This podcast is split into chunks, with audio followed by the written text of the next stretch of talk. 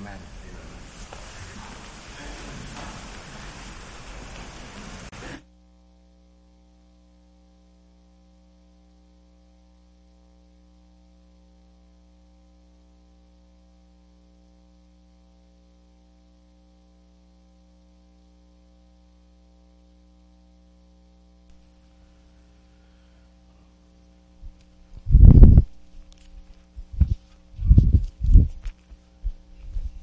Good morning, church.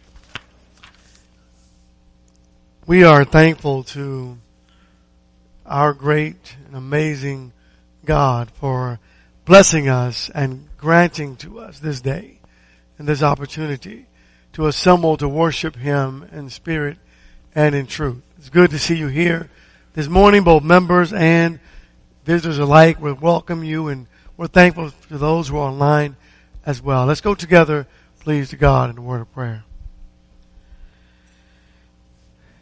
A merciful and kind, gracious and wonderful God. Thank you for your amazing grace. Your name is matchless.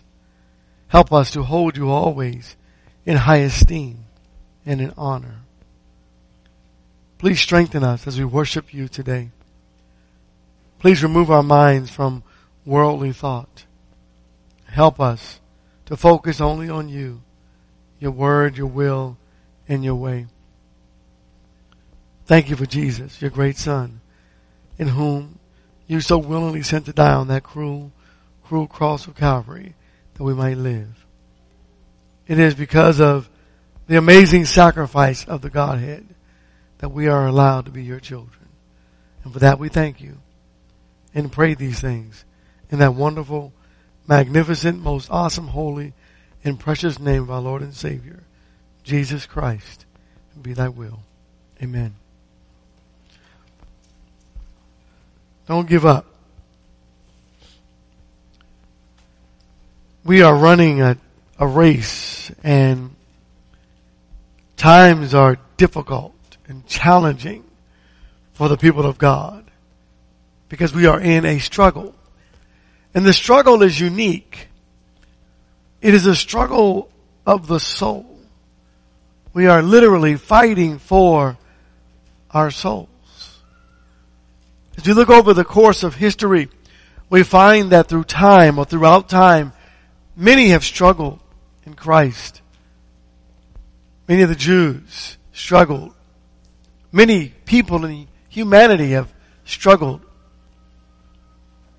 Many have struggled far worse than we, and some less. We must always remember this. Jesus knows our struggle and the individuality of it. Professionals will tell us that in order to succeed in life, you, you have to have some kind of goal. Well, thinking about our spiritual lives, we also have to have some type of goal. Turn to Philippians, please, chapter 3. Spiritual goals are equally important to our success in Christ. We have to remember to keep our focus on the prize. And the prize is heaven. Verse 20 of Philippians 3 the Bible says, for our citizenship is in heaven, from which also we eagerly wait for a Savior, the Lord Jesus Christ, who will transform the body of our humble state into conformity with the body of His glory by the exertion of the power that He has even to subject all things to Himself. Hebrews chapter 12. The gift of God is big enough. The load is light enough and the reward is out of this world, right? And so we have every reason to stay focused and fixated on our God. Hebrews 12 verse 1 says, Therefore, since we have so great a cloud of witnesses surrounding us, let us also lay aside every encumbrance and the sin which so easily entangles us. And let us run with endurance the race that is set before us, fixing our eyes on Jesus, the author and perfecter of the faith, who for the joy set before him endured the cross and has sat down at the right hand of the throne of God. For consider him who has endured such hostility by sinners against himself so that you may not grow weary and lose heart. Commitment. The saints were committed. Jesus was committed. And though life is tough, whether we're in Christ or outside of Christ, it is God who can turn hopeless situations into glorious ones. He can turn negative things into positive blessings. And we read the Word of God and we read about people who suffered in ways that were almost imaginable. And I don't know about you, but I can't think of outside of Jesus Christ anyone who suffered more than Job. Turn to Job chapter 1. The book of Job was written for our encouragement and strength. We can go to that book to learn that there are some very important things the Bible teaches us. Some very powerful lessons that God gives to us. Here's what we learn. We learn that when you're going to serve God, and if you're going to serve the Lord, it cannot be based on people nor materialism. If our focus on God is based on people and or materialism, we will fail. Here's what the Bible tells us and teaches us. If we're going to have a relationship with God that is successful by and through the blood of Jesus and the power of God, it has to be based on three things and only three things. Faith, hope, and love. If you base it on anything else, you're gonna fall. You can't base it on your feelings.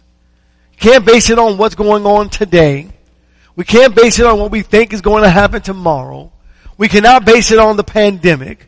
We cannot base it on anything other than faith, hope, and love. And faith and hope will one day be gone, but love will be there through eternity.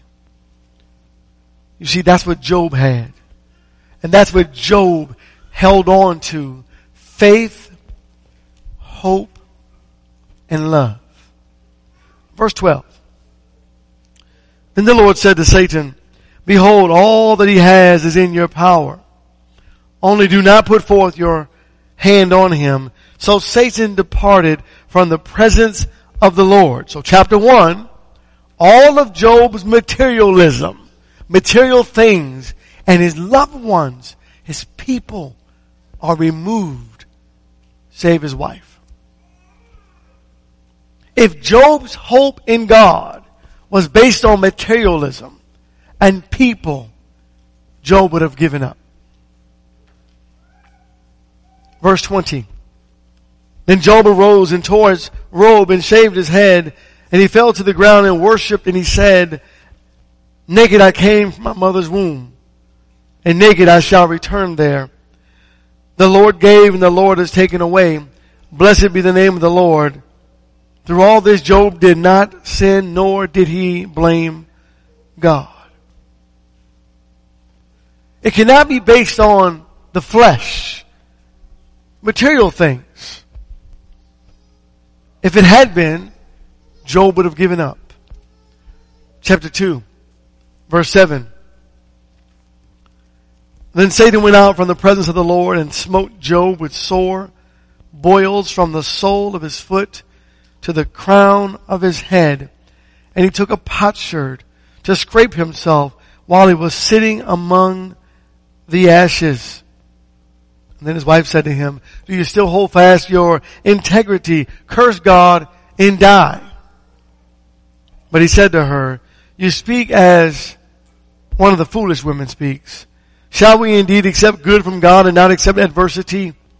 And all this Job did not sin with his lips. So here's one thing we learn. Satan doesn't give up. I mean, you, you don't have enough for him to take. He's going to take it all if he can.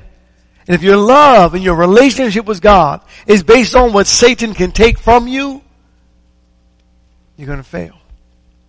If your relationship with God is based on people and things and feelings, you're not going to make it. Job is in, at this point, tremendous pain, agony, loneliness, and despair. He was miserable in a way that we can't describe. Chapter 3, verse 1. Afterward, Job opened his mouth and cursed the day of his birth. Job said, let the day perish on which I was to be born, and the night which said a boy is conceived. May that day be darkness. Let not God care for it, nor light shine on it. Let darkness and black gloom claim it. Let a cloud settle on it. Let the blackness of the day terrify it. Verse 11.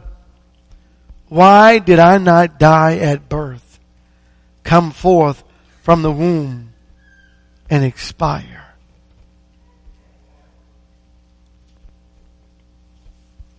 But this does not end there.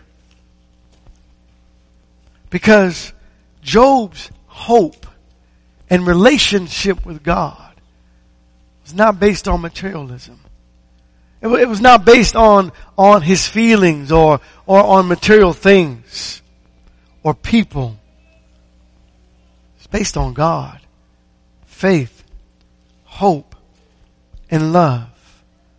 Because Job knew that somehow, some way, God would take a gloomy day and turn it into a bright and beautiful one. Look at chapter 5, verse 8. But as for me, I would seek God. I would place my cause before Him who does great and unsearchable things, wonders without number. He gives rain on the earth and sends, sends water on the fields so that He sets on high those who are lowly and those who mourn are lifted to safety. He's, he's able to muster up this, this confidence in God. Because hope brings relief when you're trusting in God. When you need it most, God is always there. Hope is what keeps us going even when we want to give up. Verse 17. Behold how happy is the man whom God reproves. So do not despise the discipline of the Almighty, for he inflicts pain and gives relief. He wounds and his hands also heal. For six troubles he will deliver you. Even in seven evil will not touch you. In famine he will redeem you from death and in war from the power of the sword. And what Job does not know, chapter thir- chapter 19 please, what he does not know yet is that Satan has been after him and Satan is plaguing him with evil and wickedness pain and suffering and sorrow and difficulty. He believes all of this is coming from God and God alone. And yet, his faith in God, his hope in God, and his love for God is unalterable. Because he realizes his position in life. He is but a man, the clay, and that God is the potter. Verse 23. All that my words were written, all that they were inscribed in a book, that with an iron stylus and lead, they were engraved in the rock forever. As for me, I know that my Redeemer lives, and at the last he will take his stand on the earth. Even after my skin is destroyed, yet my, from my flesh I shall see God. Brethren, if your relationship with the Lord is not based on faith, hope, and love, you're not going to be able to see life as God expects us to. Turn to Psalm, please, chapter 33. Because something we have to recognize and surrender to is this. That death the, the universe, the throne of God, things in the heavenlies, etc. Those are out of our control. We don't have the control over those things. So some learn to accept the things that we cannot accept or the things that we cannot change rather. Some just give up. Some just give up. Our hope in Christ is alive if we would but trust in Him and have this hope. Hope is real. Hope is alive. It's the hope in God that keeps us together as a family. That keeps our minds straight. That helps us to focus. It is your hope. It is your faith. It is your love. If you just look at your home and say, look at me, you're going to fail. If you look around you and say, look at all the friends I have, you are going to fail in Christ. If it is not based on hope, faith, and love, we fail. But in Christ, because of our faith, because of our hope and because of our love for God, we cannot lose. Listen to Psalm 33 verse 18. Behold, the eye of the Lord is on those who fear him, on those who hope for his loving kindness, to deliver their soul from death and to keep them alive in famine. Our soul waits for the Lord. He is our help and our shield. For our heart rejoices in Him because we trust in His holy name. Let thy loving kindness, O Lord, be upon us according as we have hoped in thee. Because when you have hope, it doesn't matter how bad it may become in this life, you know there's a light at the end of the tunnel. You know that wherever it is that you are going, God is already there. And not only is God there, God is carrying us through. And we know this. In hope and in trusting faith in our love for God, this life is not it. There's another life. And that's what we're striving after, and that's where we're striving towards. To be with God forevermore. Psalm 71 we're talking about having our relationship with God in such a way to where we never ever give up. Last week we talked about our relationship with God in our vantage point or our view. Instead of looking at life from a parallel perspective, look at it from a heavenly one. Look down upon the earth from the throne of God. Look up to the heavens from the earth and recognize that God knows what He is doing. I may not like it all the time, but I know that He's always right. Psalm 71 beginning at verse 1, In Thee, O Lord, I have taken refuge. Let me never be ashamed. In Thy righteousness, deliver me and rescue me. Incline Thine ear to me and save me. Be Thou to me a rock of habitation to which I may continually come. Thou hast given commandment to save me. For thou art my rock and my fortress. Rescue me, O my God, out of the hand of the wicked, out of the grasp of the wrongdoer and the ruthless man. For thou art my hope, O Lord God. Thou art my confidence from my youth. By thee I have been sustained from my birth. Thou art he who took me from my mother's womb. My praise is continually of thee. When you recognize the relationship that we have with God, that He truly is our rock. He is our hope. We can't do this without God. If you look out into the world from a parallel perspective or vantage point, you'd say, yeah, but Tony, you know, the people in the world, they have jobs and they have material things and they have relationships, et cetera, et cetera. I mean, they're doing alright. We're talking about the soul, brethren. We're talking about the soul. God is good to everybody.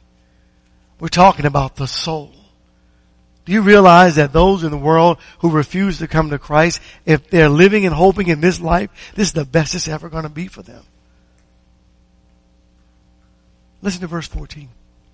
But as for me, I will hope continually and I will praise thee more and more. My mouth shall tell of thy righteousness and of thy salvation all day long, for I do not know the sum of them. I will come with the mighty deeds of the Lord God. I will make mention of thy righteousness, thine alone. In other words, the psalmist says, I'm going to tell everybody about how great God is. Because that's truly who he is. Greatness. This morning I ask, turn to Hebrews please, chapter 6. How's your hope? How is your, your hope in God today? And then I might ask, what exactly are you hoping for? How is your hope? Where's that relationship of hope in your life, in your personal life, in relationship to God? How's your hope? The Hebrew writer in chapter 6 in verse 16 talks about this. He says, For men swear by one greater than themselves, and with them an oath given as a confirmation is an end of every dispute. In the same way, God, desiring even more to show to the heirs of the promise the unchangeableness of his purpose, interposed with an oath. In order that by two unchangeable things, in which it is impossible for God to lie, we may have strong encouragement, we who have fled for refuge and laying hold of the hope that's set before us. This hope we have as an anchor of the soul, a hope both sure and steadfast and one which enters within the veil where Jesus has entered as a forerunner for us, having become a high priest forever according to the order of Melchizedek. This hope in God as an anchor of the soul. In other words, life is going to be tough and we're going to be swayed a little bit. But if you got the anchor and you're holding on to the anchor of your soul, Jesus. If you're hanging on to God, you're not going to go too far. And you're going to be alright. And you're going to find satisfaction. But you've got to have hope. You have to have faith. And you have to love God more than you love this world. More than we love ourselves. And that's the struggle, brethren.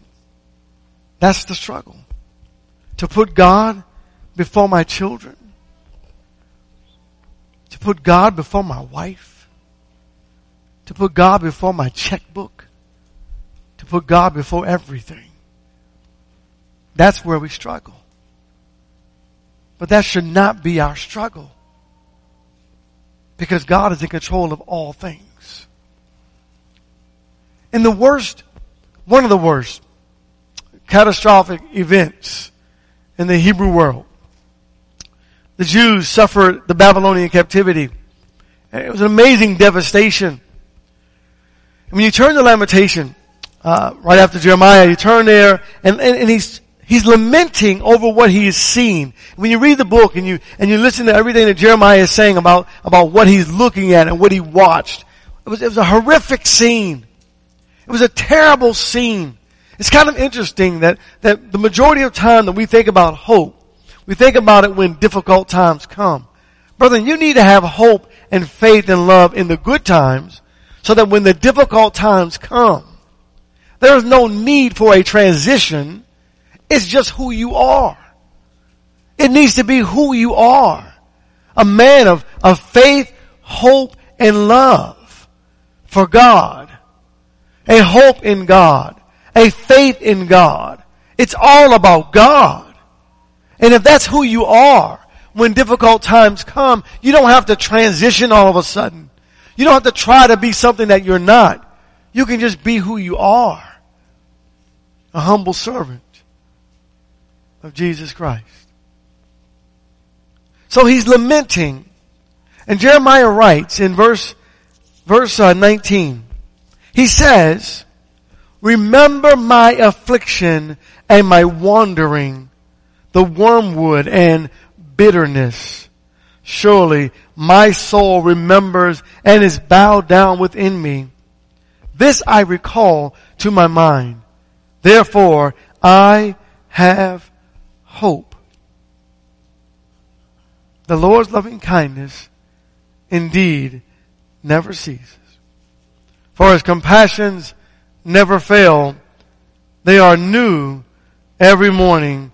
Great is thy faithfulness. When you sing that song, do you believe that one? We sing it, don't we? It, are they just words that go, do you believe it? The Lord is my portion, says my soul. Therefore I have hope in Him. The Lord is good to those who wait for Him, to the person who seeks Him. It is good that he waits silently for the salvation of the Lord. Do you recognize that in the book of Job? Job says, I know my Redeemer lives. The, the Lamentations, Jeremiah is saying, oh God is great every day. And they're saying this in the worst times of their lives. Can you say that in the worst time of your life? How's your hope? Where's your confidence in Christ? We're going to begin to wrap this up. Turn to 1 John chapter 1. The first thing that has to happen is this. If you're not a child of God, in order to have this, this hope, this faith, this love, got to get it right with God have to surrender to God. And we do that by hearing His Word and believing it and, and having this trusting faith and having repentance or godly sorrow in your heart. And then you make a confession that you believe Jesus, Lord, the Christ, the Son of the living God. And you're baptized in the water and you're resurrected anew. And you begin your journey with Christ Jesus. And as you are on this journey, there's a certain walk that you have to have for all of us as God's children. And as our struggles come, as our difficulties come, as life happens, we gotta continue to walk with Jesus. But we're going to find ourselves sometimes falling short. To that, John says, beginning in verse 6, if we say that we have fellowship with Him and yet walk in the darkness, we lie and do not practice the truth.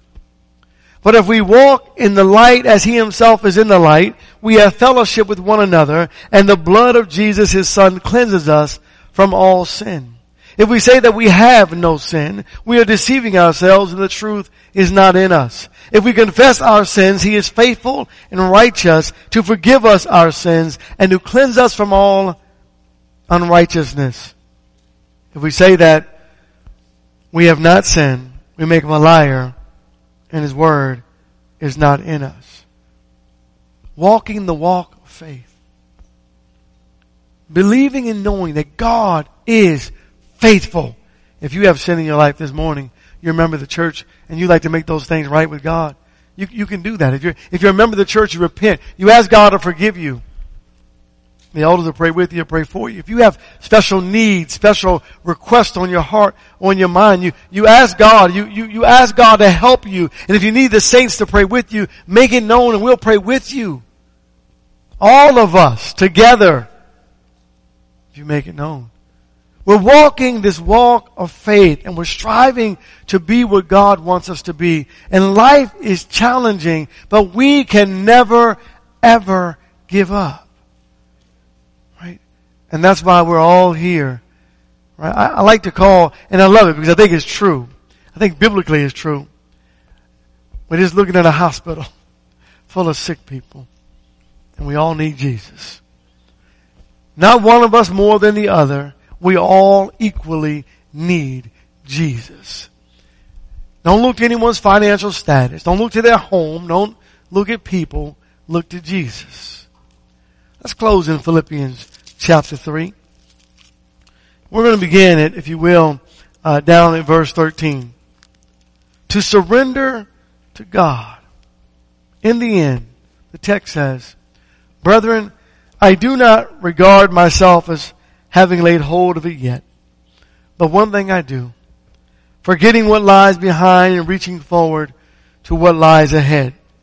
I press on toward the goal for the prize of the upward call of God in Christ Jesus.